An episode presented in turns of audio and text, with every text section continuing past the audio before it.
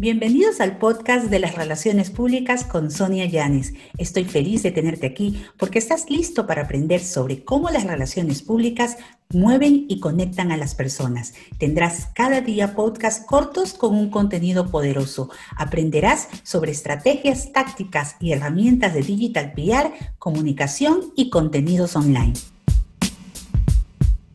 Me parece increíble que ahora nosotros podamos tener la capacidad de salir en vivo a través de las diferentes redes eh, a un costo, pues, que es nada. Para los que fueron compañeros míos en la universidad ya por los años mil seiscientos, recuerden que para que nosotros salga nuestro nombre solamente en la nota al lado de un periódico teníamos que sufrir mucho.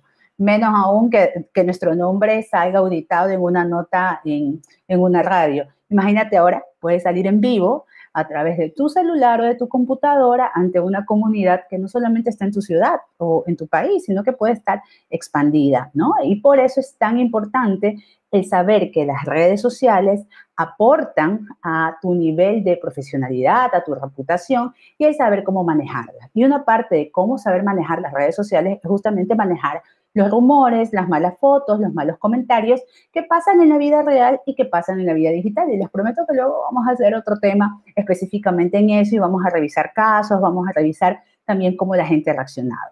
Pero como todo en relaciones públicas, lo que les quiero decir es que cuando ocurre un problema o ocurre una crisis, primero, ya saben, no aclares que oscurece. Y segundo es, empieza a investigar. Empieza a investigar quién lo dijo, por qué lo dijo, por dónde lo dijo, cuánta gente realmente lo pudo ver. ¿De, ver, de verdad te va a afectar? ¿De verdad la gente que te apoya, que te conoce, va a creer en eso? Y si cree en eso, ¿cuánto te va a afectar? Esas son como las primeras lecturas del escenario que se realiza para cualquier crisis, seas presidente de la República, seas Sonia Yanez.